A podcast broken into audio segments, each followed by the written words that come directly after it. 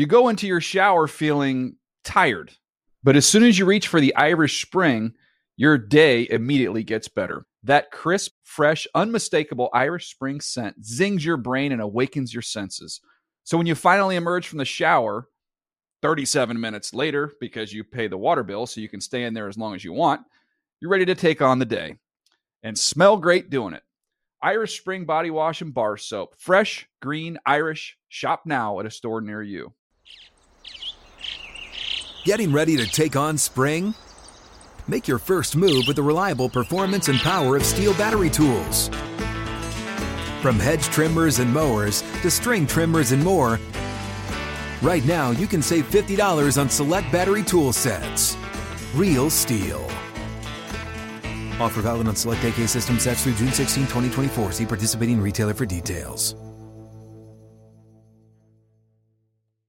Whether you're a savvy spender maximizing your savings with cashback rewards, a thrifty rate watcher seeking the lowest interest, or a travel enthusiast looking for extraordinary perks, Kemba Financial Credit Union has a visa to complement your lifestyle and unique needs. Apply today at Kemba.org to unlock a limited time 2% cash back on purchases and pay 0% interest on balance transfers for an entire year with a new visa from Kemba. You deserve a card that works for you. Restrictions apply. Offer ends June 30th, 2024. The Around the League podcast starts now.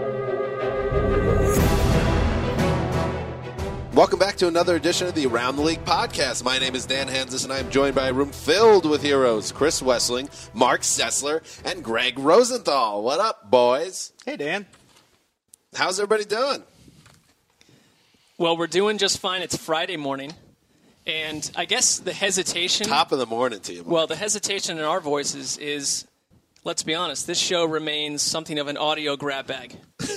and we were just told by our producer that uh, there was a VIP room we could be recording from. uh, but instead, we're here. Doesn't audio grab bag sound like some great British indie rock band? Started up. Well, it sounds British people. It sounds good in general. There's nothing really good about it. TD, I believe, is aging by the day in like dog years, trying to figure this out. He's totally gray now. He's got a long, bushy white beard. He's gonna figure this out, though. And he can't defend himself because I'm wearing his headset right now. Yeah, so we're dealing with our technical difficulties. You know, we talked about this on uh, Wednesday's show, and we're working through it. So just bear with us. We have what I like to call a great show today, gentlemen. Uh, we're going to Trope alert. That's a trope in itself. Yeah, uh, we're going to really dig in. Mini camps are over, right? There's what is the schedule? It's over. It's over now. It's all over. All the teams are now on a break until training camp starts. Everybody gets a, a month off. Not us. I think the Rams still have OTAs, but mini camps are over. The Rams are weird. They You don't what, even do a mini camp. They sign Come everyone on at the same time. They're- You know, relax, Rams. By the way, you're not special. oh, by the way, there's a Rams Day next week. I was informed on NFL A week, Network. a week from today, Friday. Watch out for that. Yeah. So- but the main point being that, with the exception of the precious Rams, everyone else is taking off a month before training camp. So we're going to now take that opportunity now look back on the past two weeks of mini camps and OTAs and and choose the winners and the losers. So we're going to go around the room a few times and nominate different winners and losers. Oh, purely in the football sense. Not, we don't want people to think that we view uh, player X as a total loser as a human, but just you know how the last couple of weeks played out. We'll get into that. That will be the heart of our show. And to clarify, Yes, Greg? none of these wins or losses count in the standings. So they're losers. But if we call you a loser, you still have a chance. Zero zero. Yeah, and uh, while we're on the topic, if you're listening to the podcast right now, total winner. uh, but before we get into that, the big, meaty, juicy topic, we have the great TD not behind the glass. How are you, buddy? What's going on, fellas? How was the feedback? I know you're you're trying to get out of the gold standard shadow in terms of the tr- news transition. Uh, gold standard, of course, said "Let's do it," which became iconic. Your first one on Wednesday was what was it again? Let's go. Which you know, middling, middling effort, and also the response lukewarm. Let's be Good honest. Good song by the Cars, though. A warm up Solid song, yeah. Layup line. Yeah, so we're going to now move into the news portion of the program, and it will be TD's take two for uh, the intro. So let's do some news, TD. Let's jump right into it. Wow. I, I feel like the pressure's building. And I don't know, TD. I know in your mind maybe you wanted to uh, to edit that because, but I want you to let the the uncomfortable silence hang in the room because TD paused for up to five seconds almost as we all stared at him. He collected his thoughts and then delivered his latest phrase. Let's just say I had something else in the bag, and then the stage was set. I was like, no, I want to switch it up. So you know, it's a little oh. little switcheroo. All right. Well, I Yeah. liked it. I liked Also known as jitters. The yips. Um, all right, let's do some news. All right, so we got into some heated debate on Wednesday's show about the Jets camp, specifically Michael Vick and Geno Smith, and whether it is a circus or not. Now it's going to get poten- potentially even more interesting in the studio right now. Some heat between the Jets and Browns. Mark, of course, a Browns fan. Rex Ryan, Jets coach, is livid at his former, as Wes put it in our post, first lieutenant and current Browns coach Mike Pettine, who recently told a anecdote in a piece by uh, Greg Bedard of Monday Morning Quarterback, in which he revealed that the Jets playbook w- may have ended up in the hands of Tom Brady and the New England Patriots. Uh, according to Bedard's story, Pettine said that uh, he gave the playbook to Nick Saban, the Alabama coach, who has mutual friendships with both Ryan and Bill Belichick, of course. And Brady seemed to hint at this wedding that the Patriots had gotten their hands on it. Rex not happy. Ryan's quote during his Thursday press conference I don't understand what he's trying to gain by it, Ryan said of Pettine. Everyone needs to talk to Mike Pettine because he's got all the answers. Mark, I turn to you. Your thoughts on this matter? I mean, I think if you look at what Rex Ryan did when he first came to New York, top order of business was to point up at New England and shove it right in Belichick's face and say, not afraid of anyone. We're coming at you. We're the Jets. It's not the same thing, but what Pettine, to me, is so far as Cleveland's coach is a guy that doesn't pull punches, isn't afraid to pull the, the curtain back. And I, I kind of believe Pettine. I believe his account of things. And I don't really. I think when you look at Rex's reaction and Belichick's, it tells me more. Well, I don't think that anyone's questioning whether Pettine was telling the truth to Greg Bedard. I think what more seemed to miff Rex and Ryan and Pettine were very close at one time. We don't know what the relationship is at right now, but it seems as if Rex is a little miffed that this was even put out there as in an anecdote in this otherwise positive piece on Pettine, and it makes Rex look bad. Well, it might shatter the coaching fraternity wall a bit to share this information. Right. I don't think it's a matter of whether it's a true story or not. It's whether your friend should go around telling that story that makes Rex look like Rex look like a bumbling idiot. Rex tried to make the case that it disrespects the Patriots too. It's strange to see Rex and Bill Belichick on the same side of things, basically saying, "Look, people have playbooks all the time. It's not about knowing the playbook. This is disrespecting Bill Belichick and the Patriots' legacy." You know, to say that they had some unfair advantage. I think it's something. If it's just these guys talking at a party or a bar, they'd just be giving each other grief about it, and it's not that big a deal. I mean, that's what happened at this wedding. Basically, Brady is talking with Wes Welker's buddy, who was on the Jets staff, and kind of just you know, talking trash that they had their playbook. That's why they got him. Jonathan Franklin's NFL career appears to have reached a sudden conclusion. Packers coach Mike McCarthy announced Thursday that the running back won't return for a second season with the team due to a neck injury. Shortly thereafter, Franklin posted on his Twitter page a message where he said, uh, Unfortunately, this week I've been ruled out for returning for the season and returning to play in the NFL. So it appears once again the Packers are snake bit here with neck injuries. And Franklin, who was a fourth round pick last year and a promising guy that they kind of saw as a change of pace back coming into the league with Eddie Lacy, is now suddenly out of the picture. Kind of a bummer. It's a huge bummer. By all accounts, he's a likable guy. You interviewed him last year.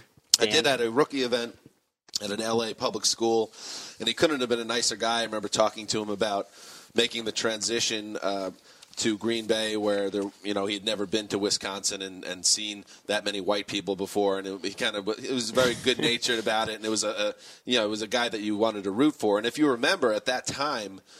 uh, Franklin was getting more buzz than Lacy initially as a guy that could come in and make an instant impact.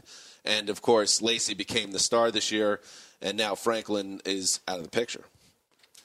He was one of those guys going into the draft that people thought could be a first, second round pick, was sort of a draftnik favorite, had one big game for them last year, and it's just crazy how this keeps happening to the Packers. This is what the third neck injury, fourth. Fourth. Beat writer Jason Wilde had a list of seven or eight since the year 2000. Wow. That doesn't even include Sterling Sharpe in the early to mid 90s. Terrence Murphy was the guy that his career ended, right? The second round pick.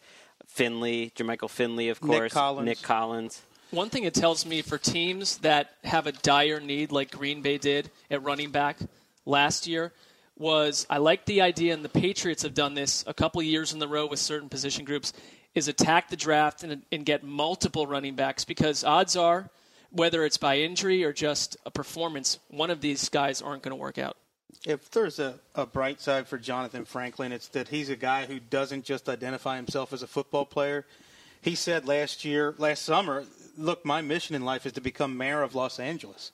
So he might be our mayor someday. All right, come on He's- over. I We like could use some leadership. I like that. He that. told the Milwaukee Journal Sentinel, "Football does not define us. I love the game and I have a passion for it, but the game is not just me. I'm more than just a game. I feel it's great to show that to everybody. It Hmm. teaches you not to be limited in life." Can he get us into the VIP room?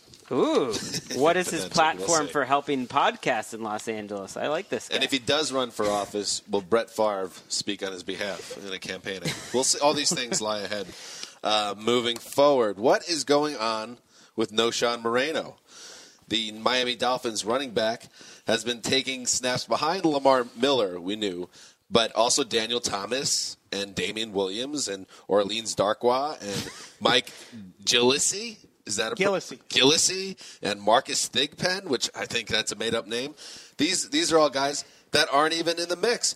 Moreno's not even practicing. He was running off to the side. Greg Rosenthal, you uh, wrote that it was a, a site that was uh, invoked memories of a late career Albert Haynesworth. what is going on with Knowshon Moreno? Well, there's one thing about sitting on the bench. There's another if you're being humiliated and doing something separate of the rest of your teammates that you're not even allowed to practice with them.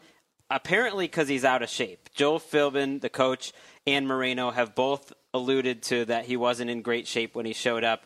But then Moreno started talking about the humidity in Miami. That was a difficult transition for him. Uh, he also started talking about he needs to start working out with a trainer, you know, before training camp. He's never done that before.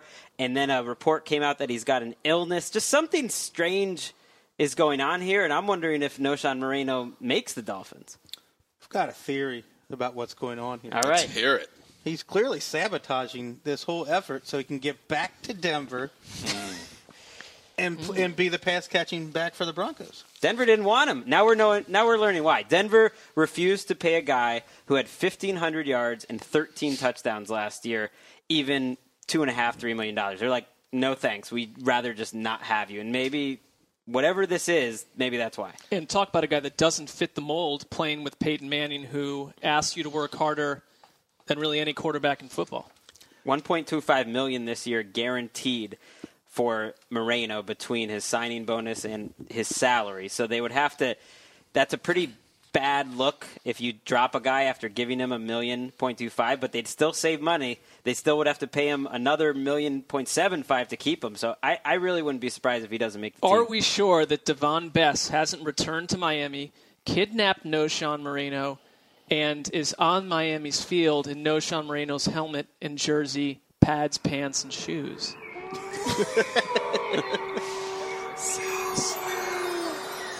it's an option. It's I probably watched- not the case. I watched some Broncos games on Game Rewind last night, and I have a prediction. Okay. Peyton Manning's going to miss Knowshon Moreno in the passing game. Maybe he maybe he will go back there. Let's keep dialing this up. that's cool. They have talked about Monte Ball as seeing more work and doing a better job in the passing game, but you're not buying that. I, I think Monte Ball can do basic things. Knowshon Moreno had a mind meld with Peyton Manning. Was all, Manning would look at all of his options and know exactly where Moreno was at all times. And Moreno bailed him out on a lot of third downs and a lot of plays where the pocket was breaking down. This sets up, though, one of the most unexplained phenomenons in our entire culture. The year after making the leap, making the leap bump. Lamar Miller, Oh, your yeah. boy, top five on the list last year. Maybe he gets it just a year later. we later. were a little premature. People talk about that all the time. A phenomenon. TJ Yates wasn't released by the Houston Texans after all. Houston reversed course Wednesday and traded the quarterback to the Atlanta Falcons. In exchange, the Texans received linebacker Akeem Dent. A good landing spot for Yates, who now becomes what appears to be the clear backup behind Matt Ryan. Um, the Falcons also released Dominique Davis on Thursday, so that cleared up the situation even more. If Matt Ryan didn't get injured last year when he was getting hit on every other drop back, he's not going to get injured this year. It doesn't really matter who their backup is. Dominique Davis. Are you calling Matt Ryan invincible? I think, Wow, that is a bold statement. I statement. think they have a majorly is- upgraded offensive line, and he, he's he's probably safe. He doesn't miss games. And that's lucky because TJ Yates is his backup. Well, but if you're Yates, you I, I could see every one of those quarterbacks in Houston getting a start this season. That has potential to melt into chaotic rivers. And Yates, meanwhile, this is exactly correct by Wes. Yates is couched in Atlanta where we will never hear from him ever again. Have a nice life. Is TJ he a corporeal entity? At this point, he has vanished into another world. By this way, this was our test of whether we can really take a almost insignificant news item and quickly just say something about it and then move on. We've always wanted to Yeah. do that and try, but we, we can't. Somehow- we You can't just do it. doubled it right there. And somehow that, that news item that was supposed to be very brief in, included a reference to chaotic rivers. All right, let's move on, guys. That's the news. Before we get into the winners and losers of minicamp, I wanted to just uh, run something by Kevin Patra, the great Kevin Patra, coming at you, our Chicago ATL correspondent. Got back to me. I, I, I think I, I heard some feelings on Wednesday's pod where I, I called Patra the manliest member of the ATL podcast. Certainly hurt Greg and Mark's feelings because You I, didn't hurt my feelings. it sounded like I wasn't even considering them, and I said that he had beaten out Wes. So first of all, I want to apologize. That's not how I meant it. But I also want to now fill you in on what Patra had to say about this because he uh, he listened, of course. Here's a direct quote from Kevin Patra: "Wes and I would be a good match. He's got the weight and old man strength, but I can take a punch and let him wear himself out, Micky Ward style. Copious beers would also need to be consumed first. So, you know, interesting. I think not only am I older, but I have a major experience edge on him. Right. well, Usually that goes hand in hand. What do you mean? Oh, you mean in the realm of oh fisticuffs? I don't know. Physical stamina, I'm not sure I would take you over Patra. Keep in mind, I have six brothers. Mm, that's true. I know nothing of Patra in a tavern, it, you know, in terms of when he gets uh, irritated, but I have seen Wes uh, with lathered up to some degree. I wouldn't go near him with a 15 foot pole. Oh wow, that's a long. I mean, pole. this guy needs his space, and I wouldn't touch him in a fight. And I, I, would want him on my side. If anyone's ever happened to upon Wes in a Huckapoo's parking lot when things are going down, this guy he brings the hammer and he doesn't stop. He doesn't let up until it's over. So but he's an arm of justice. He's going to fight for what's right. That's what I do know about him. Justified. All right, so good. I just wanted to get that out there. Gentlemen, mini camp's over, except for the precious Rams. Let's talk about it. Winners and losers. Do we want to start positive or do we want to start negative? Let's start there. Let's start up. Let's give some positives out there. All right. not? It was that. much harder to find winners than losers. Yeah. Well, as the NFL's resident cynic, that checks out. I don't believe I'm cynical. You don't? No. Hmm. What do you guys think? I don't know if cynical is the right word. I would say philosophical. Thank you. Appreciate that, Mark. You're a good guy. Brown noser. All right, Why would go- I need to brown nose Wes? We're friends. Well, you just said he's the toughest guy on the block in our group. So I maybe said you he's just are potentially afraid- tougher than Patra. Maybe you're afraid of him. Well, we weren't even considered. And uh, by the way, you, no apology necessary for that. Okay. I wouldn't consider me either. No, I wasn't considering myself either. That's why I didn't think it was uh, offensive, but it seemed to go down the wrong way. um, all right, so let's start with Mark Sessler, who has good things to say about everyone at all times. So let's start with him. Well, my fire was stolen on both of my winning subjects by our news grab early in the in the show. But I went Lamar Miller because I actually wrote What's a in a news piece. grab? I don't even know what that means. I think Wesseling, what he saw in Lamar Miller a year ago, still holds true. And the Dolphins have said that their one goal is to get their running backs in space for big plays, which is something they didn't do last year. And that is ideal for Lamar Miller. And I, I don't know what's going to happen with, with Moreno. I, I'm not that overly concerned with his fitness at this point. He's got time to fix that up. But I think that Miller is more what they want in this offense. And he's going to have that season that Wesseling thought he would last year. He's in there getting the reps. He's proving it. That's my first winner. Haven't didn't we give up on Lamar Miller though? Ten weeks into last season, or even before that? Prematurely. Who's, who's this week, Kemosabe? I don't know. I th- well, I remember you were the biggest Lamar Miller fan, and then you. I remember bringing it up during the podcast as the season progressed, and you acknowledged that it didn't work out. Do you think it's going to be a big difference this year? I think his biggest weakness was a lack of power. And apparently he's bulked up. Joe Philbin has addressed this during the offseason that he looks more powerful. He's told him he needed to be able to break tackles, and it looks like this is something he's going to be able to do.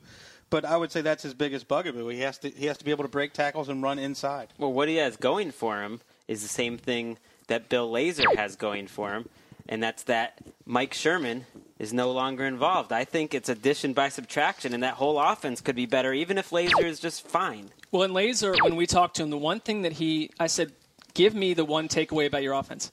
What's the number one thing? And he went in a direction I didn't think he would. He said, the story of our offensive line. He said, what's going to happen from where we were last year to this mm. year is going to be the thing that people talk about when they talk about the Dolphins. That's better for Tannehill and for Miller. Wesseling, your uh, pick for a winner. Let's go to my old hometown of Cincinnati. Offensive coordinator Hue Jackson is Ooh. a big offseason winner. Tasty. I love that he didn't go the uh, defer to a veteran route. They drafted Jeremy Hill immediately, put him above BenJarvus Green-Ellis, who looked, frankly, like he was on his last legs last year. And now they have Gio Bernard an increased role. One of the things that watching Bengals games, I think we all said last year, they need to get Gio Bernard more involved. The ball moves more when he's involved. So now they have him and a better power back in Jeremy Hill. So you have those two running backs in the backfield. Greg did a making the leap piece on Marvin Jones, who whenever I, I looked at went back and watched game rewind, all he does is make plays. So they've got AJ Green who draws double teams. Marvin Jones is taking advantage of single teams. You've got two good running backs, and you've got two quality tight ends in Gresham and, and Tyler Eifert. They've got as many weapons as anybody. I mean, also when they're Bengals fans, getting rid of Jay Gruden. Maybe it's not that Jay Gruden did fine in Cincinnati, but Hue Jackson is almost underrated for what he's done in the pros. The Raiders have not been above average in yards gained other than two years of the last 11. And those two years were Hue Jackson's two years. Hue Jackson led a team that had, was quarterbacked by Carson Palmer, Bruce Gradkowski, and I forget who else was splitting time, Jason Campbell, Jason Campbell to the top 10. Those were two top 10 offenses the years Jackson also was there. had really the only two good years of Darren, Mc, Darren McFadden's career. and a wildly cunning individual because he got the Bengals to trade Carson Palmer for a, a couple high draft picks and then gets fired and goes to Cincinnati and helps use those draft picks to mm. build his offense, which he's now in control of. I get what you're saying here with the wink. A mad genius. There's something man. going on behind the scenes there. Greg, your winner. Let's start with my boy, Robert Woods. He didn't make it to making the leap, but he's got to make it to this segment. Yeah, I was reading on ESPN.com, Mike Rodak, who does a good job with the Bills. He was saying how Mike Williams hasn't really been running with the first team, hasn't looked special this offseason. Also pointed out Sammy Watkins has had some drops, not really worried about that long term. Robert Woods hasn't dropped a pass in all of OTAs. He's locked into the starting lineup. He's got a rapport with EJ Manuel the other guys don't have. Sticking with my boy Woods. Wes. He hasn't dropped a pass in non-contact practice. He didn't drop a pass all of last year. It's last like year. asking your four-year-old son in the backyard not to drop a pass while you're playing catch. all right, what's what's a wide receiver's foremost job, Wesseling? Make plays. You make plays, catch the ball. All in all of last year, how many times did Robert Woods drop a pass sent to him? According to my boss in the newsroom earlier this morning, zero. That's it. That, by the way, that wasn't a confirmation of your stat. That was Wes throwing it back at you. That that came from you, and he doesn't necessarily Whatever. believe I try. It's a No, it's a stat. I It's a fact. No, I have no no, drops. qualms with Robert Wood's hands. I believe he has excellent hands, and he'll sell his body out to make a catch. We made a sandwich bet. Who's gonna lead the Bills in receiving yards? And I'm feeling better about it after this OTA session. I That's would, it. I have no qualms about that proposition. Who do you think will lead? I have the entire Bills roster outside of Robert Woods. I also but I think it will be Sammy Watkins. I mean, I would hope so, considering what they gave up for the guy. He better be making an instant impact. Right. Well, I also get a potato salad and a sandwich. so Potato that's Oh, salad that is- sounds awful. Pot- potato salad is such a low leverage side dish, in my opinion. Like, what are you really getting? You out know of what? I forgot salad? to. I. I, I should have told you this up front, but the original proposition was lunch. You should be getting a potato salad anyway. Mm. By the way, I have to potato admit- salad in my top five dishes that I do not trust unless I know the person who made it, I'm with you. and on I don't that. eat it anyways. i- If if if my negotiating was this bad with all of your contracts, this place would just go under. I don't know. Or else we'd be happy men. All right, I will throw out another wide receiver. And I think, Wes, you might disagree with it, but let's roll with it, and we're going to stay positive. Rueben Randle, wide receiver, New York Giants, um, according to uh, NJ.com, said that he continues to have a strong offseason. That was in a report earlier this week. Obviously, this is a uh, great situation Randle is, has this season. Got Victor Cruz, got Odell Beckham in the mix. Uh, it seems like Randle is going to get plenty of work um, out wide as a as a impact receiver for them. I'm feeling good about not just Randle, but this entire Giants offense. You know, it's big that you have Eli back and he's working with the team after ankle surgery. You, have Ben McAdoo in at offense coordinator. That was kind of overdue with Kevin Gilbride, who you know had his moments with the team, but those those days had passed. It seemed by the end of last season. This is a team that not a lot of people are talking about, despite them being the New York Giants. And I think Eli's going to bounce back. I think Rueben Randle's going to be a part of that reason. And I think this offense is going to score points. Rueben Randle also revealed that the coaching staff sat him down and basically said, "Put the fork down, Susie." Winner.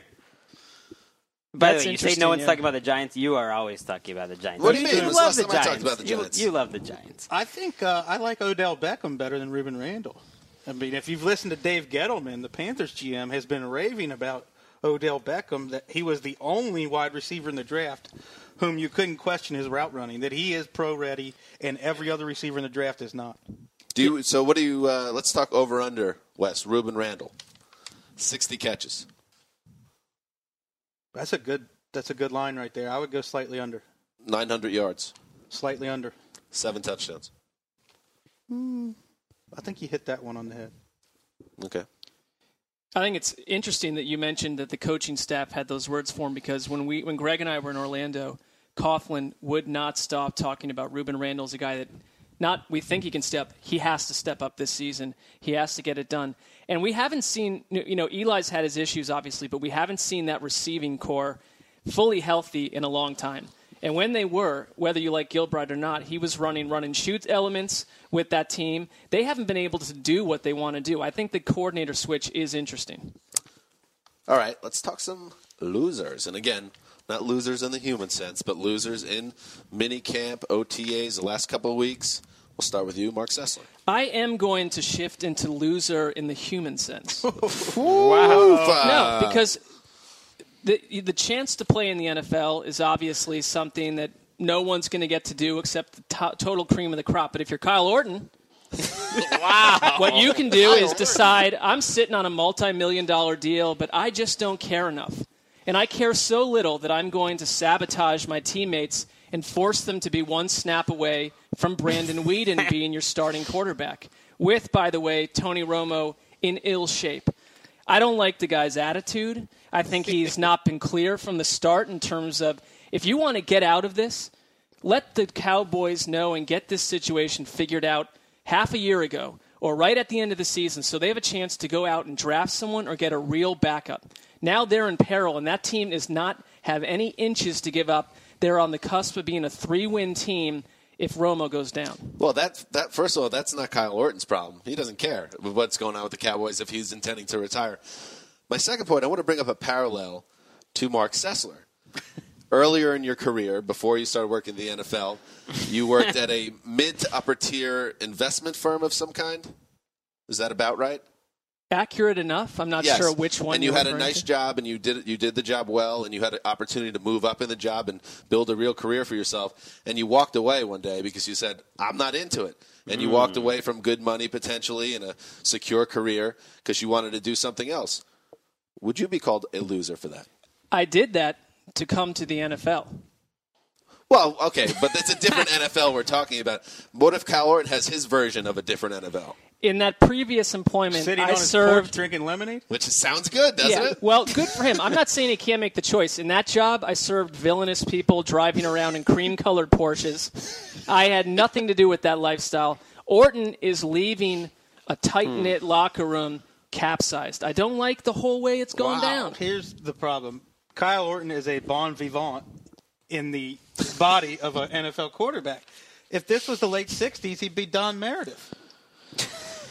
Why is that? Uh, Don Meredith. give known the audience his- and myself a little more. Well, if you've read. North Dallas 40 or if you're familiar with any of the old Monday Night Football tales, Don Meredith was among the biggest partiers in NFL history. Many he owned many cream colored Porsches. I heard.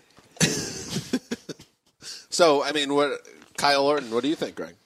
Uh, A I- villain of the human form? Look, I'm not going to get in the way of this whole Mark Orton thing. I enjoy watching it. Uh, I'd love to bring the two of them together and see if they can squash it, but for right now, they're working things out. I think he'd be fun to hang out with. Don't get me wrong. It's- I don't think you'll be hanging no, out no, with Kyle I won't be. anytime No, soon. but I don't. But from this angle, this specific angle, I've made myself clear. All right, Wes, that will be tough to match. Your turn. Losers? Yeah. I mean, these these people seem like they're they're probably nice people, but Houston Texans fans. Oh wow! Okay, You- be now careful you're here. trolling. All right. I'm not trolling, but look, you're a Texans fan.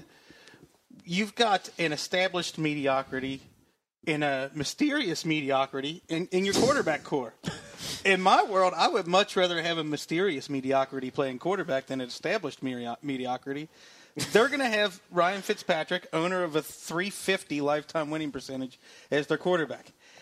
And their best player in franchise history has basically said all offseason, I don't want to be associated with this franchise anymore. So you're It's not a great offseason for the Houston Texans fans. It- it's an important distinction. You're saying it's more they're losers, but not because of something they did. It's something that's being done to them. exactly. Yeah, that's fair. So they're not really losers. They're Right. more like fools. If you go back, it, I'm just kidding. That was totally kidding. that Texans owner, when they fired Kubiak and talked about what was ahead, boldly talked about the Texans as a team still knocking on the Super Bowl door that was about mm-hmm. to make a bold new move, change things up, make some tweaks, and get right back into the playoff hunt. That cannot be what he envisioned many months ago. The fact that he's got Ryan Fitzpatrick saddled as his starter at this point. Couldn't agree more with the West. I feel bad for that fan base. And with all due respect to owners who pay for this podcast and everything else that's going on right now, one thing about when they make those assertions or proclamations about a team, I don't know if they quite really know about the true structure of the team. So when Bob McNair said that he thought the Texans last year's two and fourteen was a bump in the road, I'm not sure he quite understood the problems that the franchise was facing one silver from a lining roster here. standpoint. Silver lining. It, it's the offseason. There really are no winners and losers. Right. Like And- we've said, the scoreboard hasn't happened. If Jadeveon Clowney is what some people think he is, And he gets healthy. and, and he gets healthy, that's another bad thing. I mean, the, the number one pick in the draft had hernia surgery. That But if if, worth noting. if come January, Jadeveon Clowney has double-digit sacks and looks like a matchup nightmare for offensive linemen for the next decade, I think Texans fans will say, "All right, that was worth the trade-off to watch Ryan Fitzpatrick all year." they were historically unlucky. They just need to get a little luckier to win seven games this year in that terrible division. Would not be that surprising. Greg, give us a loser. Well, let's go with the obvious choice. I'll combine a couple. The Cardinals and the Cowboys both lost dynamic inside linebackers for the season. You know, we can talk who didn't look good on the field. Th- These are real problems that are going to completely change their seasons. Daryl Washington, we think of as one of the most underrated players in the league. Sean Lee is one of the best inside linebackers in football, too. Both of those defense already looked like they had problems. Uh, rather, sorry, the Cowboys defense already looked like it had a big problem. The Cardinals, I think, will be okay, but these are major hits for the offseason. This is basically the worst things that can happen to you in the offseason. It happens to a couple teams each year. This year it's the Cowboys and the Cardinals. You know, Greg came in and, and it looked like around the newsroom he had rekindled a May, May to September romance with Carson Palmer. Hmm. So I went and uh, watched some Carson Palmer film yesterday, and I watched the Colts game, and honestly, it was one of the best games by any quarterback all year. That's what I'm saying. And then I watched some other games, but it, I saw enough in that one game to kind of rethink what I thought of, of Carson Palmer. This could have been the team of ATL. This can still be the Listen, team of it, not it ATL. can't, it can't be the ATL because here's why. Daryl Washington, one, Oh, of, one of their one of their first four, one of their top four players in the team. Karlos Dansby. Just pretend he wasn't there to begin with. Karlos Dansby, one of the best inside linebackers in football last year. Tyrann Mathieu won't be on the field until October probably. Three of their top players will not be on. They're not going to be as exciting to watch. Next man up. That's what they say. this in is- the yeah, NFL. yeah, Next isn't team the- of ATL up. It's not the healthiest team in the NFL. They've still got a lot of dynamic players. They and, don't excite me And anymore. to throw them out because their inside linebackers are hurt, come on. Or Wes is going to be a hard man to turn when it comes to the team of ATL. You're going to have to really. I told you, I am Have- more you're gonna bring invested in this than you guys. I've been doing this for 15 or 20 years because I don't have Yeah. a team. I always pick my own team every year. This feels like having an argument with, you know, maybe a previous girlfriend where you realize at some point in the middle of this three week debate, if you don't essentially just agree, you it's not going to go well. Is and this, you just agree. Is this really the team of Wes? Is that what It's this really is? what it That's- is. Hey, look, I have a list of teams that it will be acceptable. no. And it is a team Yeah, of 'cause one. I- and I'm, yeah, we're going to block some of those. Forget the team of Wes. Yeah, you got to play ball, Wes, or it's going to get dirty. This you isn't. what I mean? This isn't a. I don't know what you would call it. Autocracy. No, I said I have a list of teams. I'm not. I'm not saying it has to be the Steelers. All right, more loser talk. the Dallas Cowboys lost Jason Hatcher to the um, Washington Redskins in the offseason, and it, at the time it seemed like maybe a questionable move by the Redskins. And now it, it really does. This was a guy on the wrong side of 30 that had some past knee- issues, and now he went under the knife for uh, arthroscopic knee surgery. They say he's out four to six weeks, which would mean he'd be back in plenty of time for the season. But who knows how this stuff really works out? And it's just once again the Redskins seem to be failing over and over again in free agency and not making smart decisions. And, you know, although this wasn't necessarily tied into what happened on the field, in general, it was not a great week for the Redskins with this name change thing going on again, and you have some the government getting involved on some level. And you have to imagine that that name th- name change or the issue with the name is starting to creep into obviously the organization. It's a distraction at this point, but at what point does it become an issue for the players who are probably asked about it all the time? So I, I can't imagine the Redskins were uh, bummed to see this week come to an end. I, you made a good point about the Redskins' decisions. Who is making the decisions for this team? Do you think when it comes down to core personnel moves? Because Bruce Allen. Jay Gruden. is it, I think it's Jay Gruden. I He's think it's run- he's- or is it San Diego's old general manager who we sat next to on an Smith? airplane? Yeah. I think he is rolling the dice on some of these moves. I don't think it's Bruce Allen who has very little personnel experience. It's. I think it's Jay Gruden. He's run teams before. He's been in the NFL. He was not only the GM of his Arena League team. He was the president. I mean, we can say, "Oh, that's the Arena League." You try to run a professional football league team. I mean, there's a lot that goes into it, and Jay Gruden has that sort of experience. To me, I bet he is the guy pulling the strings. And if Jason, let's say Jason Hatcher uh, ends up getting some swelling on the knee midway through training camp, and he ends up going on short-term IR, or it becomes a whole situation. Who's getting to the quarterback for the Redskins, and how is that defense going to get better? Ryan Orakpo and Ryan Kerrigan. Do you do you believe that that Orakpo I don't think Hatcher's job. That's this is why I, I I was kind of scratching my head at the signing anyway. He should be a three technique nose tackle, and they're going to play him at defensive end. In Jim Haslett's defense, the defensive ends aren't pass rushers; the outside linebackers are. So I think it's a little like I never really understood that signing to begin with. In with. Jim Haslett's defense, you give up 400 plus yards a game. this this is one of the most fascinating teams. I will never support them for the team of around the league, but You've they, made that abundantly clear. if we were making a list of teams that I feel like could have the biggest range of the worst season possible to the best, the Redskins are near the top of that. I could see them being great if everything goes right, and I could see them being three and thirteen.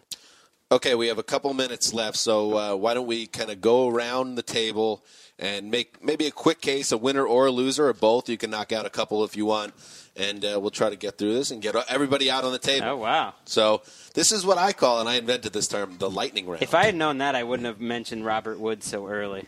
I would have just tried to sneak in. Yeah, because the 'cause end, that's that the was kind of a- icing on the cake. That was kind of a joke. All right, this is what they call the quote lightning round. Marc Sessler, go. Going to go quickly. I, I like what Mike Pettine has done. I, I think right out of the gate, Shocker. first press conference at the combine. development. Hold on, first press conference had to defend the fact that the team wanted Jim Harbaugh more. Shot it right back in everyone's face. Has handled Johnny Manziel, everything else very well. Go West. Wesley. I've got a quick winner, Derek Carr. Quick loser, Michael Vick. Derek Carr because last night I did a little exercise. I ranked 1 through 32 which expected starting quarterback I would like to have at the helm of my team. Matt Schaub was number 32, just ahead of Chad Henne. Derek Carr has looked good. Uh, in training camp, has already bypassed Matt McGloin for the number two role, is putting pressure on Schaub. Mike Vick, because of what I said yesterday about the regret scale, he clearly wishes he had signed with another team. By the way, I changed 32 diapers last night. So. Greg. Uh, winner, I'm going to go Teddy Bridgewater. It's always tough to figure out what positive reviews matter, what don't. Just my, using my spidey sense, reading between the lines, I think they're really excited about Bridgewater, and he's going to be the best rookie quarterback this year. And then I'm going to give you a couple of losers. Jermichael Finley. We only have time for one loser. We'll go around one more time. We thought he'd be back this year. Jermichael Finley, he's not. And the, another winner, us. No more OTAs, no more mini camps. I'm out. You should have saved that for the last one because Oh, we're going around we one more done. time. I told you. I got a winner, Michael Floyd. I predict he will be the Cardinals' leading receiver this year. Larry Fitzgerald will become the second banana there. Loser, Zac Stacy, St. Louis Rams running back. What does that guy have to do to get a, a starting running back job? Uh, everything that Tre Mason said was true. He's not been guaranteed a spot, Stacy, as a starting running back. Mark. Loser. Ben Tate thought he was going to be a lead back for this team. Finds out right now. I think at this point he's lucky if he's even leading this team in carries come December. Wes. I blew my wad on the last one. You told me to go one or two. Greg. We're the winners because this segment is over. the speed round. We won. That's it. That's it. All right, we'll stop. We'll stop. I had I had more. Wes, you don't have any Oh, more? do some more. No, I gave mine to I'll Greg. just make some up. Bill Lazor. How about- Marc Sessler how about loves him. Chris Johnson unnecessarily uh, raising expectations, t- saying he could still rush for 2,000 yards, and then also comparing himself to a jailed rapper named Lil Boosie. Don't do that, bro. Wes. Loser, the gold standard. Wow, that's mean. Well, England lost on Thursday. I'm sorry. Oh, oh yeah, that's true. I thought you were saying because he couldn't hang out with us anymore. As a person, No, winner. gold standard. a TD winner behind, a not person. behind the glasses, laughing. I don't know. That's true. TD winner.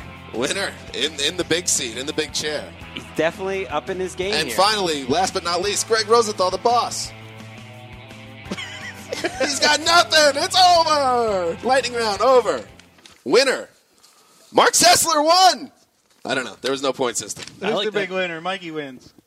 All right, that's it for today's show. We will be back on Monday with another week of action. There will be no action on the field, but we never rest, and that's what we do. Mark, you are, will be heading on vacation, so we will just push on without you. I might phone in. Phone it in. You're gonna phone it in? I might phone in. I might call into the show. I like that. I We'll like see. that. Maybe not.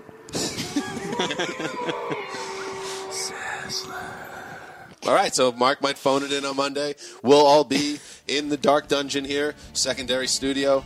Until then, this is Dan Hanzus signing off for the mailman, the sizzler, the boss, and Tate Date behind the glass.